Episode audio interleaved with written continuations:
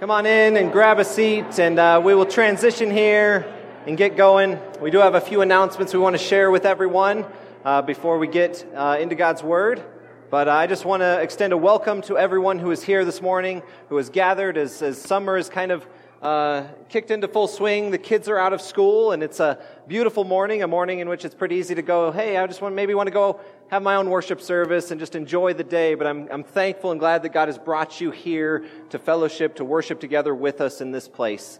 And so I uh, just want to, extend that welcome. If you don't know me, my name is Rich. I'm one of the pastors here. It's my joy to serve uh, Christ within this, this ministry and within this church. Um, if you didn't get a bulletin when you came in, uh, sorry, you're fresh out of luck. Normally we would have some extras, but we ran out. And so uh, if you didn't get a bulletin, reach over to your neighbor and uh, peek off of theirs. But uh, we have just a few announcements I want to share with you all uh, this morning as we get going. But if you're new with us today, maybe checking us out or have, have kind of wandered in here, we just want to uh, say welcome to you. We are a simple people who love the gospel, who've been radically changed by the life of Jesus. And so we are a people, as we say in our tagline of love, live, legacy, we, we feel that we are called first and foremost to be a people that loves God, that worships God from our whole heart. And then we're called to live in gospel community as it is God who has connected us together as we are united to Christ. We are therefore united to each other into this fellowship. And so we live in, in community together where we live life together. And then ultimately we have this calling to leave a legacy of followers of Jesus. So we're committed to discipleship, to, to pouring into each other's lives, to see each other formed into the image of Christ. And that's, that's our passion and that is our heart here. So if you're new here, we welcome you and we'd encourage you to continue to get to know us here. And one of the ways in which you can continue to kind of explore what it means to be a part of this church is by taking our Belong class. And uh, that's going to happen on June 9th and 16th. So that's going to be on the Sunday morning just before the gathering gets going.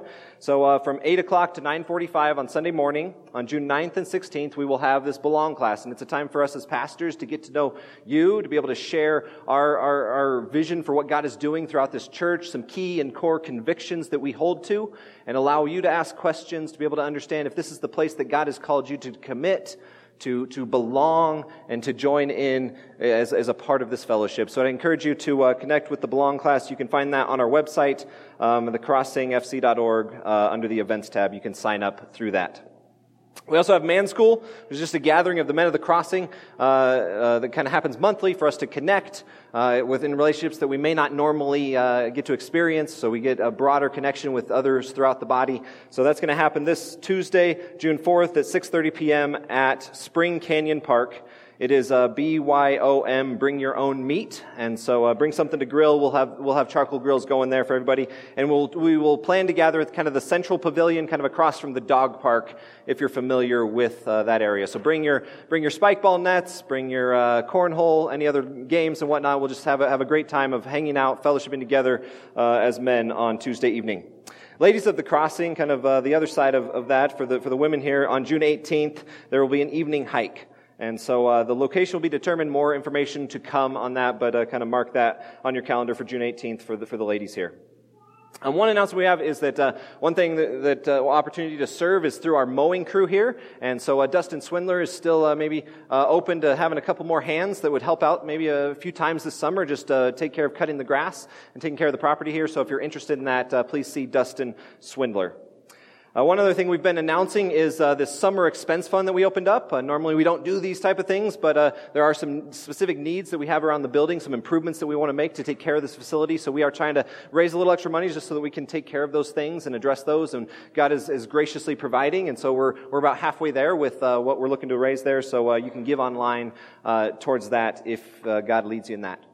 And then uh, one other great announcement that we have is uh, another new one added to uh, to the church here with uh, uh, Nicole and Nate Brown giving birth to Owen Thomas just about a week or so ago. So if you guys want to stand up, there he is. So congratulations to you two. So well, with that, I'll invite you all to turn in your Bibles to uh, the Gospel written by Matthew. So, Matthew chapter 5 is where we're going to be. As many of you know, we are walking through the Sermon on the Mount this summer. So, we're spending the summer on the Mount. And so, last week, Daniel kind of introduced things. And so, today, we're going to dive into uh, this common section known as the Beatitudes. So, if you would all stand with me and give attention to the reading of God's Word this morning. Matthew chapter 5, verses 1 through 12. Seeing the crowds, he went up on the mountain, and when he sat down, his disciples came to him. And he opened his mouth and taught them, saying, Blessed are the poor in spirit, for theirs is the kingdom of heaven. Blessed are those who mourn, for they shall be comforted. Blessed are the meek, for they shall inherit the earth. Blessed are those who hunger and thirst for righteousness, for they shall be satisfied. Blessed are the merciful, for they shall receive mercy. Blessed are the pure in heart, for they shall see God. Blessed are the peacemakers, for they shall be called sons of God. Blessed are those who are persecuted for righteousness' sake, for theirs is the kingdom of heaven. Blessed are you when others revile you and persecute you and utter all kinds of evil against you falsely on my account. Rejoice and be glad, for your reward is great in heaven, for so they persecuted the prophets who were before you. This is God's word. Let's pray together. Our great God, we gather as your people, formed by your plan and purpose to redeem a people for yourself, people who would love you, who would enter into relationship with you, who would display your name in this world. And know how we fall short of that, that calling, and yet you are faithful to us you are faithful to continue to work to transform us and shape us into the image of Christ. And as we look into these attributes that Jesus calls us to, I pray that you would continue to affect that change in our lives, that we would be those who belong to another kingdom, who have been united to you, who connect to a different world. So I pray that you would open up our eyes, give us eyes to see things that we wouldn't actually see if it wasn't for you. So I pray that your word would go forth this morning and that you would change us by it and draw our hearts to know and worship you more truly. We ask these things in the glorious name of Jesus, our Savior. Amen. You can all have a seat. Have you ever looked at something and then, from a change in perspective or looking at it differently, seen something totally different that you didn't think was there? One of the things that uh, fascinated me as a kid was uh, these 3D pictures that became pretty popular throughout, I think maybe the 90s is when they kind of hit their high. Um, sometimes called Magic Eye. You guys with me? So anybody not aware of what I'm talking about? Maybe a few. I actually have a picture uh, to show and display one of these. You see this? So Magic Eye, extra points if anybody can actually see the image in there. Eh. An anchovy. okay. That's a, that's a good guess. Good. Jesus, that's a great guess. So, so these, uh, these magic eye pictures, actually, they have, a, they have a technical name called stereograms. And not because you stare at them, but uh, I, don't, I don't know exactly what that comes from, but they're stereograms. And uh, it's this, this kind of collage of colors and all these different things, and I'm not sure how it works. These patterns come together, but if you, if you stare long enough and you cross your eyes, and suddenly you should be able to see an image that appears in the middle in this 3D kind of hidden world. And I remember as a kid that initially when these things came out and they were going around, I could never get into it. Who's with me? Who's with me? Who, who struggles to see into these things? As a kid, I remember staring and staring. My, my friends would make fun of me because I couldn't see it. Then I realized last night as I, I was like showing my wife one, she couldn't see into it. So I was making fun of her because she couldn't see it. So, but, uh, but, but these things were, were fascinating, and it's, it's this weird thing. It's like, how did they do that? But, but eventually, as I, as I stared and I stared and I, I looked and I tried different techniques, eventually, I figured it out. And I was able to, I was able to, able to look and to be able to see in and see this image that was there, and it's amazing when you actually see it. So, uh, has anybody gotten into this one? Nope. Yeah, I couldn't, I couldn't get to either on the, when it's on the screen, it's too big or whatever. But uh, if, if you were able to get into there, you'd see a dragon, or if you're up on your Pokemon, it's Charizard. So I put that in there for my kids. But uh, you guys can go ahead and take that down. But uh, but uh, once you finally see it, you're like, how do they do that? It's amazing. This, this, this image that's, that's hidden in there. And one technique that, that often will work is if you, if you take it and you hold it really close to your face and then you slowly kind of pull it back because that kind of forces you to cross your eyes and you pull it back and eventually maybe it'll show up and you can, and you can see it. But, uh, but the thing is that about these, these images, these magic eye pictures, is that you can't just look at the picture and see the image. It's hidden from our natural vision. It requires that we, that we change the way that we look at it. You have to cross your eyes and, and almost work your way past the initial blur, look, look past what you initially see through this mess of colors. And then there's this moment where boom, it just comes into clarity. And you can, you could see this image, whatever it is in there. And I believe that the more that I have looked at the more that I continue to stare at these blessing statements, these beatitudes, as they are traditionally known, I think that they're kind of like those pictures. At first look, it seems like this kind of beautiful, creative collection of, of statements. But when you begin to say, what exactly is this? What does this mean? What do I, what do I do with these things? And I think that Jesus, in, in, in, the start of the Sermon on the Mount, he's telling us that in order to see into his kingdom, we need to start looking at things from a different perspective. We can't use our natural vision to see his kingdom. And in these statements, he's calling us to, to look at things differently, to be surprised by the powerful reversal that he brings to our way of viewing the world. And so as we, as we walk through these Beatitudes this morning, I'm not going to do like a normal three point sermon, as these are kind of a, a, a, kind of come to us as a whole. But, so what I want to do differently this morning is just kind of walk through a series of questions that I think we need to ask about a text such as this. So I want, you, I want to, I want to walk us through these series of questions today and help us to gain some insight on what Jesus is doing through this section of scripture. So the first question that we need to ask is simply, what is the setting? What is the setting for this? And this is what Daniel really tried to and set us up nicely last week to dive into this. And what Daniel showed us is that, that this is one of five discourse or teaching sections found in Matthew's gospel that really create the structure of, of, of Matthew's gospel. Daniel also helped show, show us that throughout the book, this overarching theme is this kingdom of heaven. Back in chapter 4, verse 17, it says that from this time on, Jesus began to preach saying, Repent, for the kingdom of heaven is at hand. And so that's a key passage that sets the foundation for Jesus' ministry. And so in his teaching, he's announcing the kingdom and he's, he's describing its character. So he says he goes on and he, he proclaims the kingdom, and then we get to see him in this teaching fleshing that out for us.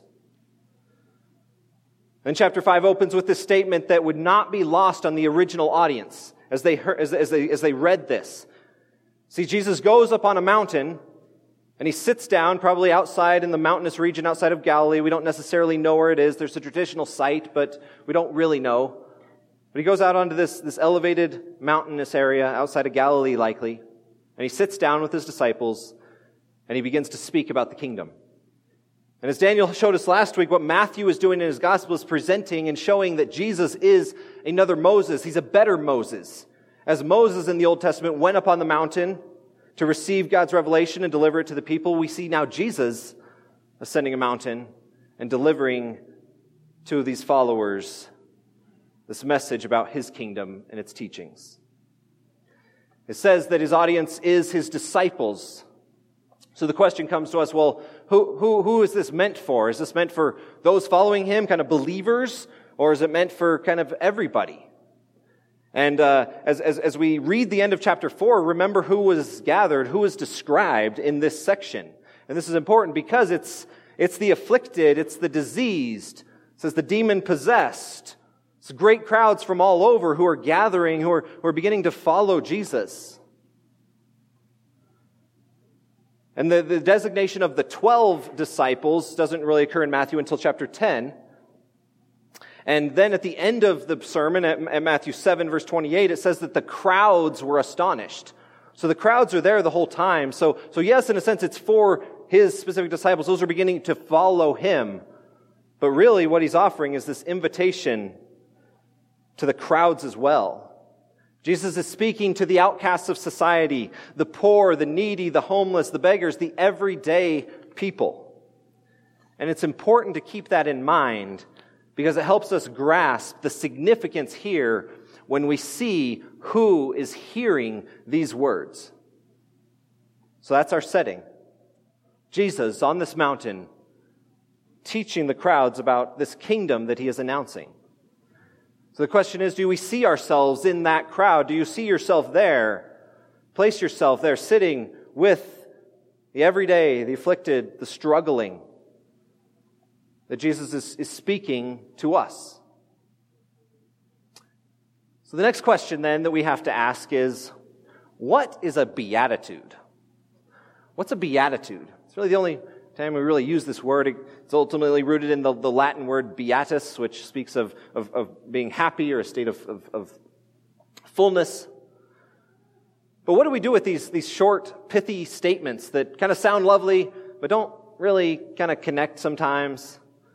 The reality is that they sound nice and almost poetic at first, but when you really think about them, they don't often maybe make full sense. Like, why are people who cry blessed? Like, that's kind of weird, right? Crying and tears aren't exactly a virtue that we uphold. We try to kind of hide that from people, right?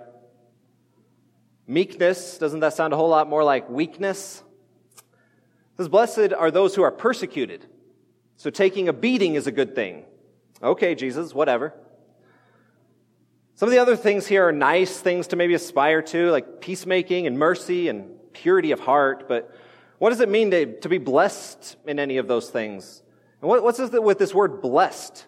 Blessing. Like that's a kind of a Christian junk drawer term if there ever was one, right? What do we even mean by that? So yeah, this really familiar passage becomes rather vague and cryptic upon deeper inspection. So how do we begin to piece this together? How should we understand what these Beatitudes are? And I think one place that we must start is with this word blessed. The Greek word here is makarios. But how should we translate it is, is the question. You know, it's often translated as blessed, as in this situation. Other translations will use the word happy. Uh, but most kind of sense that it's just kind of too shallow of a term to kind of bear the weight of what this word is trying to convey. And it can be a challenge to find the right word and I think that sometimes we get confused because of what happens throughout the Old Testament. And what happens is that there's actually two different Hebrew words that have been translated with the same English word as blessed.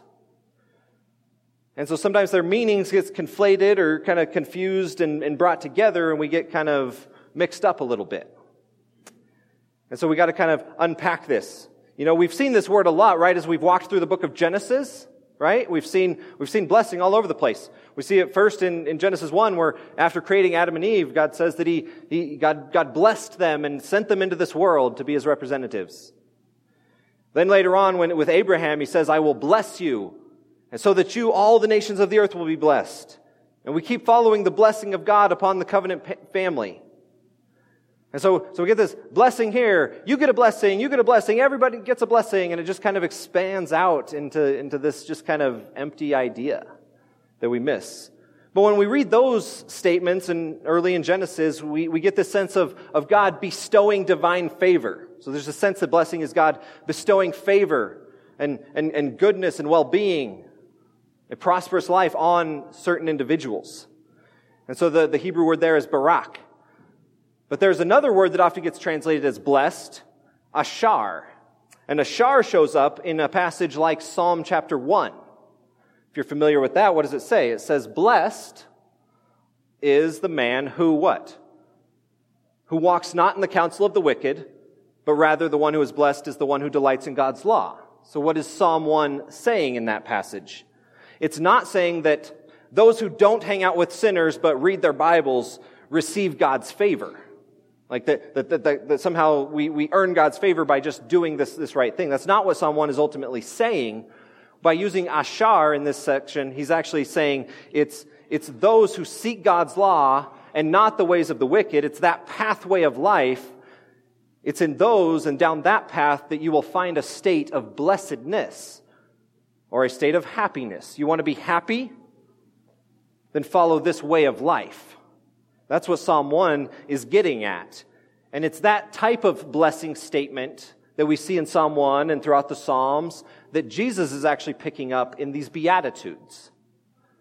And so this is a common kind of way of talking from teachers and rabbis and different, different literature in the ancient Near East is these, these statements of blessing. Where is the blessed life found? How do we find fulfillment? How do we find wholeness? And so Jesus' statements are, are, are tracking in that vein. And I think it's important to make that distinction. The author Jonathan Pennington says this about these blessing statements. He says, The point is that Makarios blessing statements are proclamations of a state of flourishing, not pronouncements of what to do and to be to enjoy God's favor. And I think that's a crucial distinction for us to understand. They're proclamations of a state of flourishing, not pronouncements of what to do to get God's favor. And so that's why this same scholar, Jonathan Pennington, uses and actually translates Makarios with the word flourishing. It says, flourishing are the poor in spirit. And it kind of helps us see and understand what's going on. And what, he, what, he, what this man actually argues is that Jesus, throughout this whole sermon, is seeking to answer this, this age old human question.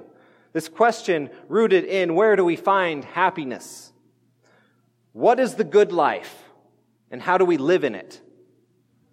So, these Beatitudes, Jesus is saying that if you want to see someone who can find happiness, who can find wholeness, ones who will experience true human flourishing, then these are the ones to look at. Which then becomes pretty confusing when we actually begin to look at the Beatitudes themselves. But Jesus is not pronouncing a blessing over the people like God saying, I will bless you, but rather he is describing a state of blessedness or happiness that is available to those who have found and realized to embody these realities. So ultimately, what is a beatitude? It's a statement declaring someone as on the true way of being that will result in happiness and human flourishing. Beatitude is a statement declaring someone is on the true way of being that will result in happiness and human flourishing. So, the next question, hopefully, these things will come together as we, as we move on. But the next question that we have to ask is where do we get off track in reading a passage such as this? Where might we, might we kind of stray off track of what Jesus is actually getting at? And I have a couple things. First of all, one way we get off track is that we, we see them merely as virtues to work on. We see them maybe as Jesus describing his kingdom values. And therefore, these are things that we need to, we need to improve on and work on. We need to be more humble, more pure, more merciful, more peaceful. All good things. And there's a, there's a very real sense in which Jesus is setting these things forth in that way. But Jesus is not here giving commands. These are not simply imperatives to follow as if we just need to somehow become better people by doing certain things. And ultimately, as you look at these, these aren't really things you can just generate on your own, right? I mean, how would you even begin to become poor in spirit? Just sell everything you have and, and get rid of that? Or, or even, nowhere does Jesus actually say for us to go and like ask people to persecute us or to, to beat us up, right? So these aren't just things that you go and, and do, but these are, these are realities that, that we're called to embody, that are, that are born out of this way of seeing the world differently. So that, yes, there is a sense in which we are called to evaluate our lives against these. We're to ask if we are merciful people, if we pursue peace, but that is not the primary emphasis that Jesus is setting forth. The next way that we get off track is that, that we view them as simple cause and effect statements, right? So, so we, we see them and, and we read them in this way that God will bless me if I perform actions that represent these qualities. Right? If we, if, if, and this, this is where it stems back to that idea of understanding blessing. So these can become kind of trite. If I do this, then God will do this type of thing for me. As if God is some kind of cosmic vending machine. And you kind of pay with the right virtuous behaviors, and then you get some kind of prize out of the machine. And sometimes we can begin to read them like that, and we, we slip into legalism. And that's not what Jesus is offering us in this passage. And that's why it's so crucial to distinguish between a pronouncement of God's blessing on someone and a declaration of a state of being that someone is in. And one thing that can help us as we, as we read these and interpret them is, is there, within each of these statements, there's kind of a connecting word between the first half of the statement and then kind of the second half. And oftentimes it's translated as for, but rather than, rather than using for, what if we shifted it to because? Which then kind of turns things around where the second part of the blessing is what's emphasized, and it becomes the cause or the grounds for that which is being taught in the first half of the statement. So then it becomes not, if you are meek, then you will inherit the earth, but rather because your inheritance is the earth, you will be characterized by meekness now. So Jesus, we, we, have to, we have to read them in the way that Jesus is describing and setting these things forth to us. And we get off track if we see them as simple, if you do this, then God gives you this. And then the last way we get off track is that we sometimes maybe view them individually. We kind of pick out one of these Beatitudes and kind of see ourselves and maybe pat ourselves on the back and say, hey, I, I do pretty good in this area. You know, I'm, yeah, I'm, I'm, I'm merciful towards people. I, I have compassion towards people. But these aren't meant to be just kind of picked apart as any kind of checklist, but these are, these are meant to be seen as a, as a, as a whole. My wife and I uh, have been looking at a lot of flooring options in the last uh, week or so. We want, we're going to redo some flooring in our house. And so I, I went out and I, I got you know, at first I thought it'd be an easy decision, but there's so many options. So I began to kind of look at all what was out there. So I began to take samples from stores and bring them home. And we have this whole table of samples. The problem is that we need like 600 square feet of flooring and I have a sample that's like this big. So I have this four by four inch sample that I'm trying to picture across my whole floor. Well, it looks good here, but is it going to look good everywhere else? And sometimes we, we kind of do that with these statements like this, we kind of look at one part and we're like, oh, this, this area of my life looks good. This is, I'm doing well here. But we don't see this holistic picture that Jesus is calling us to. So we're, we're not meant to view them merely individually, but, but we have to take them as a whole. So those are some ways that, that we might get off track. So as we've, as we've asked some of these questions, I think then we're, we're more prepared to ask kind of the foundational question that Jesus is setting forth. And that's this. Who are the blessed ones? Who are those who will experience the flourishing life? And what if, what if we turn this around actually and kind of ask that question in our day? How would that question be answered within our culture, within our society, within our own lives and families? What is the path of flourishing? How would that be described? I tried to come up with maybe some that might ring true within our culture today. It's an interesting exercise to kind of think through, something to, to reflect on. What are current cultural beatitudes? Maybe something like this. Happy are those who have a secure job and sound retirement plan, for they will feel safe. Maybe happy are those who know what they want out of life and pursue it, for they will find personal fulfillment. Maybe happy are those who have meaningful relationships with their family, for they will avoid loneliness. Maybe happy are those who live true to who they believe themselves to be, for they will find their true identity. Happy are those who overcome all forms of oppression, for they will be freed. What is the beatitude that governs your life? What is the path of flourishing that you say, I'll be happy in this situation lead to flourishing because of this thing that I'm longing for. And if we view those over against what Jesus sets forth, it, it, we see how Jesus is causing us and calling us to view things differently than we naturally view them.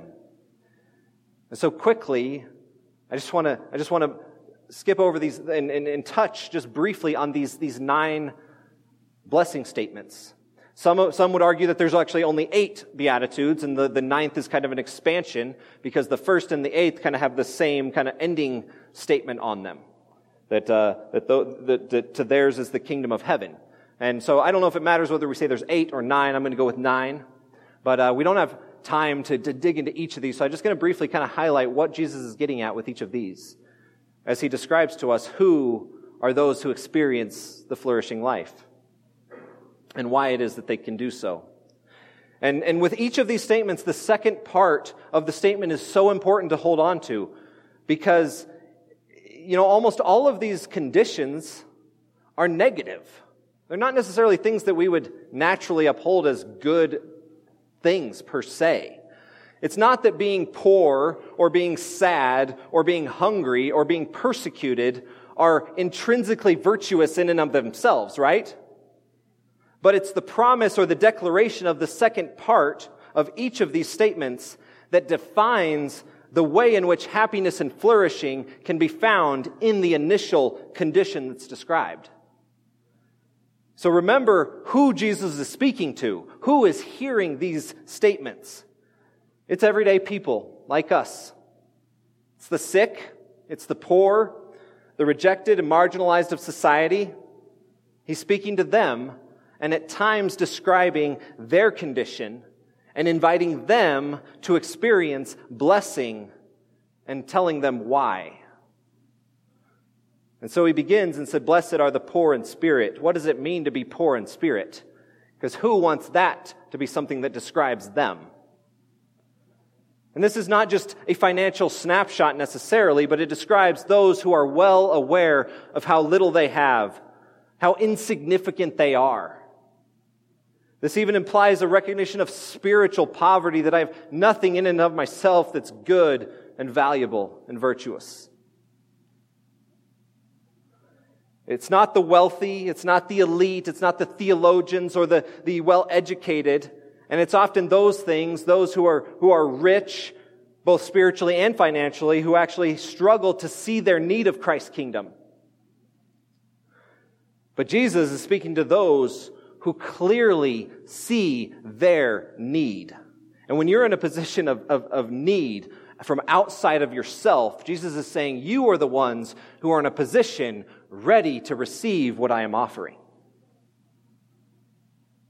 And those who have a humility of spirit are the ones to whom the kingdom of heaven is promised because they are ready to receive it.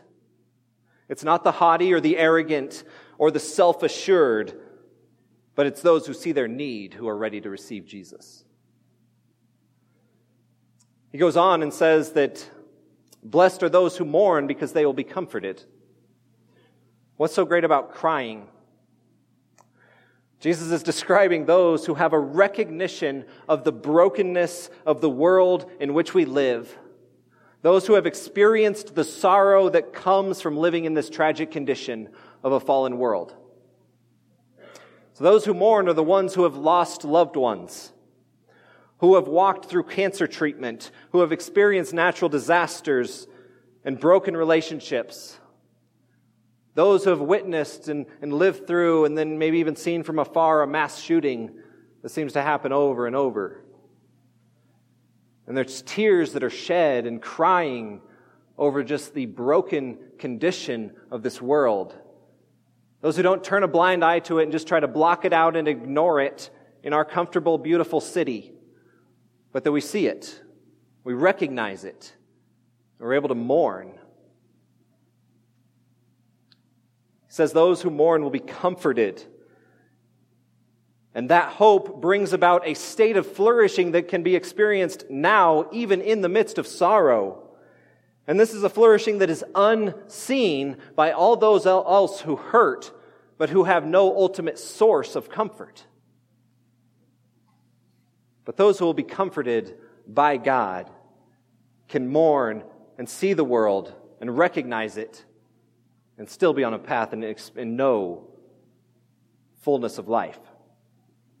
He goes on and says that the meek will inherit the earth, and they live in a state of flourishing. Jesus is presenting those who have a proper view of themselves. There's this aspect of humility, the opposite of a look at me attitude. The ones who have a right view of themselves, not just in a self deprecating kind of way. A meek person can actually be very powerful and very important, but they don't see themselves like that. They see themselves in a, in a right relationship to God. So they're not looking to, to lift themselves up, to, to clamor for attention and for praise.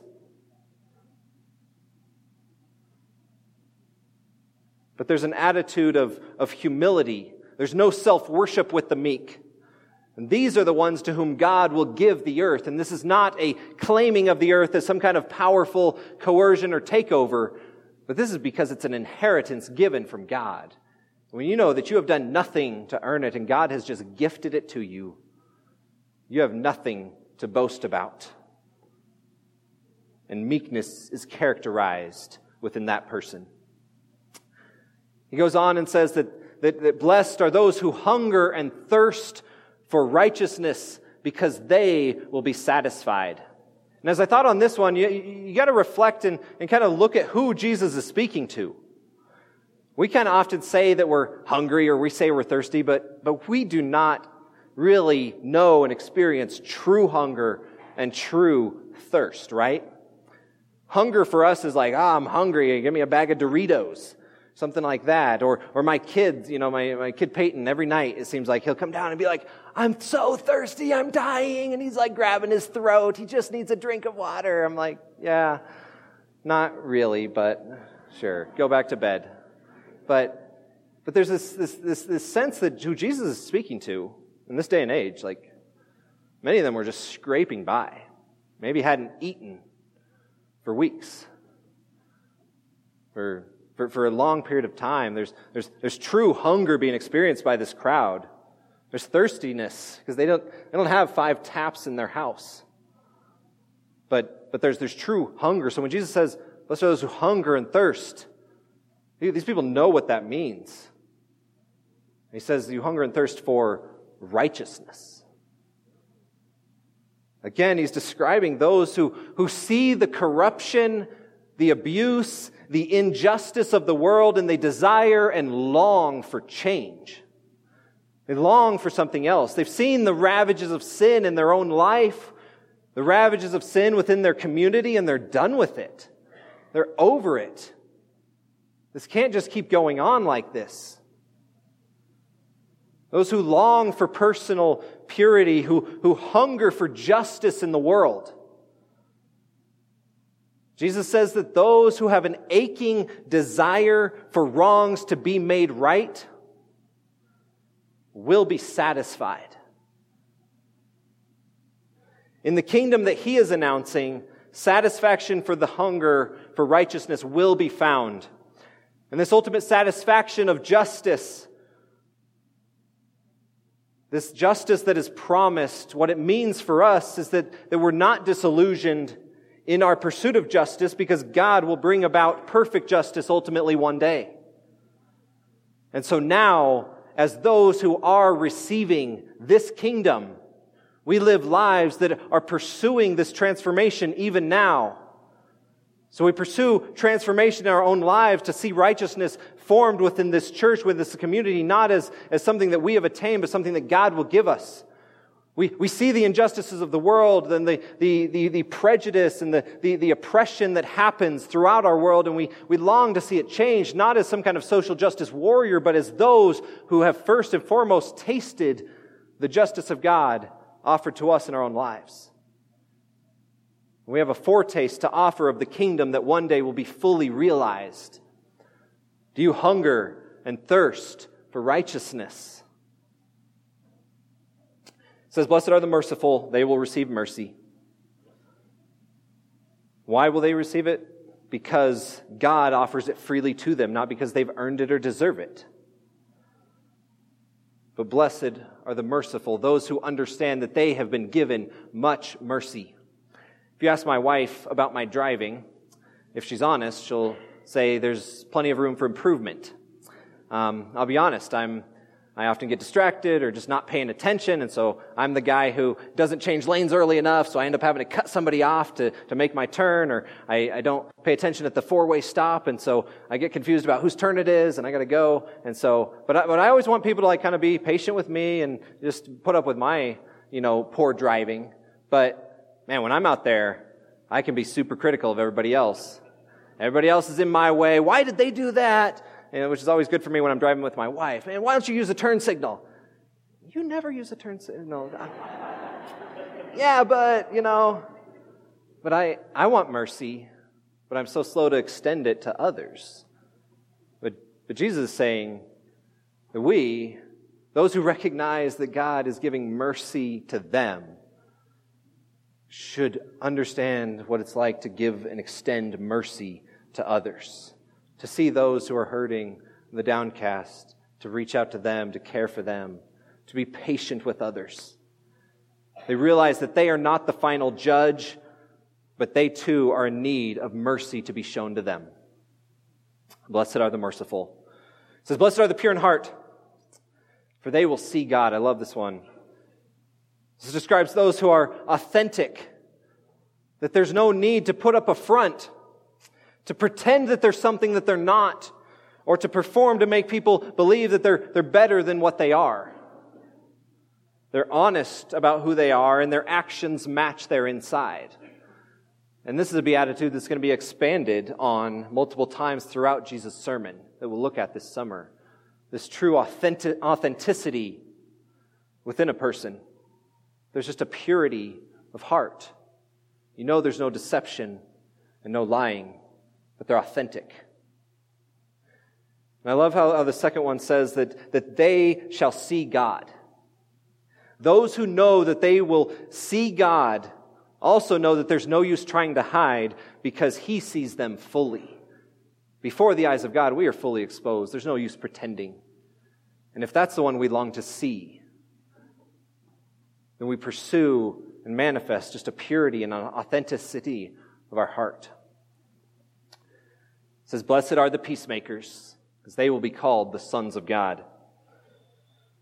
Peacemakers are not simply those who seek to avoid conflict, right? It's not just that you want to avoid it at all costs, but actually those who are willing to step into it. Those who believe that reconciliation is possible and desirable. Those who don't just sit there and kind of lob accusations across the, at the other side and kind of shut off their ears. But these are people who seek to listen and help others to listen don't we need more peacemakers in our world today?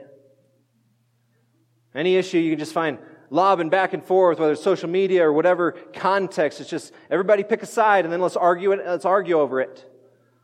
But peacemakers are those who say, hey, I may not agree with you, we, we might not agree, but let's, let's talk through it. Let's listen. Let me understand where you're coming from. Let's, let's, let's, let's work through this. And peacemaking is dangerous business sometimes because sometimes when you're in the middle, you actually take shots from both sides, right?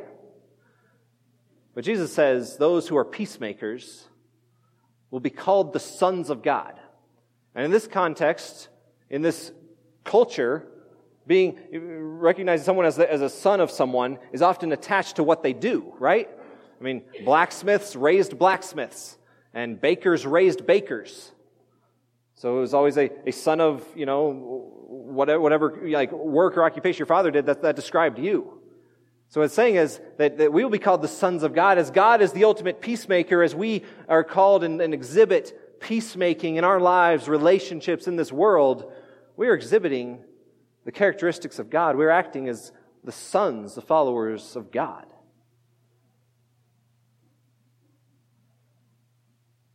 It moves on says, Blessed are those who are persecuted for righteousness' sake, for theirs is the kingdom of heaven. Those who are beaten and abused, criticized because of their desire for righteousness, for their desire to do the right thing, they can flourish because they belong to Christ's kingdom. Above all the Beatitudes, in, in this one, we see this mystery of flourishing even amidst terrible circumstances. It's not saying there's, there's something valuable in itself about being abused. He's saying you can flourish even in that because you have this other reality that you are holding on to. And those who know that they belong to another world can endure being outcasts in this one. Then we have this ninth beatitude, which is similar and maybe even an expansion of this eighth, where it says, when you, when you're reviled, when you're persecuted and spoken evil of on my account, Rejoice and be glad because great is your reward in heaven. when you belong to Jesus' kingdom and you begin to live for things that are outside of this world, the things that we naturally want to avoid at all costs, things like criticism, slander, being despised, when people attribute things to us that, that we know aren't true and we just want to defend ourselves. And they, no, I, I don't believe that, but, but people label us as, as this or that because they just misunderstand. And Jesus says, like, that's okay. Like, rejoice and be glad. It indicates that what you're following is worth it. Something real to it, I'm telling you. All of these things that are endured on account of Jesus so it's not just that we're an unloving, self righteous people, but if we're actually enduring these things on account of Jesus because we follow Jesus. And he says we can face that with rejoicing and gladness because it indicates that there's something much greater that we are anticipating. So here we have these nine blessings that are announced to Jesus' followers. We could spend a lot more time thinking through and reflecting and, and looking and describing each of these characteristics. And even, even thinking about where we fall short, where we struggle, and how we can grow in these things. But the thing about these Beatitudes is that, again, they aren't meant for us to look at as a checklist, but they are call, they are a call and an invitation to us to meditate on, to think over, to reflect on over and over to almost stare closely, to cross our eyes until we begin to see the picture of the kingdom that is being offered.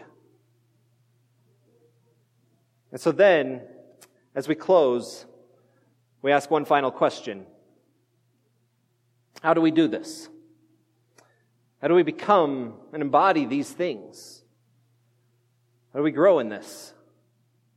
And as we begin to look closely at these things and, and we begin to pull the image back away and we look into this hidden kingdom, what is the image that begins to appear before us? Who do you know that can be described as poor in spirit?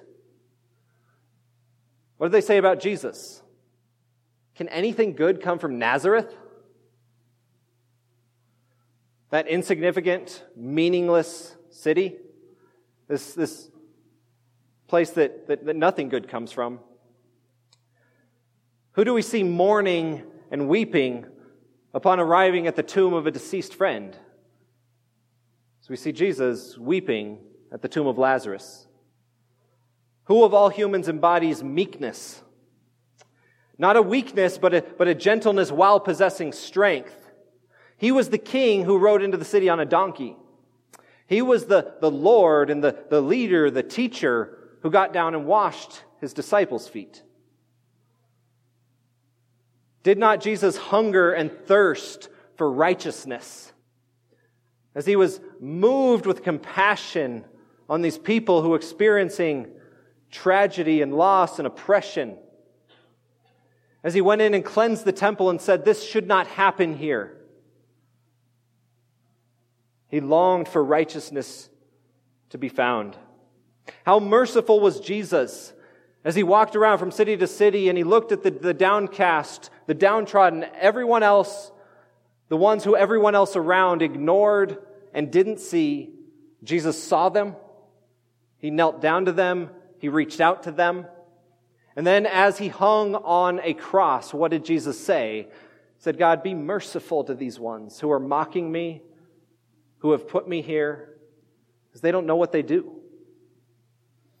Jesus defines purity of heart as the one who, when he was tempted in the wilderness, didn't, didn't succumb to that, but he, but he leaned on the word of God. And he was pure and did the right thing. Jesus was the ultimate peacemaker. And as he came to reconcile us to the Father with his own life, as, as we stood as rebels against our Creator and rightfully condemned under the wrath of God, Jesus comes and stands in the middle and takes that on himself and is the peacemaker that unites us back and reconciles us to God. And Jesus, though he was sinless, though he was righteous, he was the one who was beaten, who was bruised, and who was crushed for us. And as we look deeply at these nine qualities, the image we see, we begin to see as our Savior. And in these teachings, Jesus is not just a virtue or wisdom guru that our world wants to make him out to be. The world will love the Beatitudes. These things are great. Jesus is such a great teacher, but he's not just a guru offering us some kind of ancient wisdom, but he's one who embodies what he calls us to be. And he invites us to be united to him so that his fullness can become ours. The wholeness that we all long for can only be found in him and the path to flourishing and happiness is only obtained by following him into his kingdom. And this is what he is announcing throughout this sermon. It's what we're going to continue to look at in the coming weeks. And this is what he invites you and I to experience. I read this week, one, one writer said this about the Beatitudes. He says, These things work like a plow in our lives and in our hearts. As our hearts and lives become hardened and dried out by the heat of this world, we need words like this to break up the soil, to turn over our misguided conceptions of the good life, of where happiness is found, and to be able to plant then within a new soil these realities that will lead us to true flourishing. And so if we read these things and we're convicted, and we say, yeah, you know what? This picture and this image doesn't, doesn't look a lot like my life, doesn't look like me. I fail in these, these areas all the time. I'm not merciful. I don't want to extend peace to others. I don't want to care about those who are in need. What Jesus is inviting you to is not just to improve your ethics or to be more virtuous, but he's inviting you ultimately to receive his kingdom. The same thing that the, that, that crowd is being offered. And receiving his kingdom first starts by receiving him. And is this not one worth following, worth giving our entire lives to? And so the challenge within this, this text for us is to reflect, to continue to meditate on these things. Let them, let them plow over our hearts this week. And as we continue in this sermon series, let us continue to, to, to, to reflect on these realities so, do you see yourself in the crowd?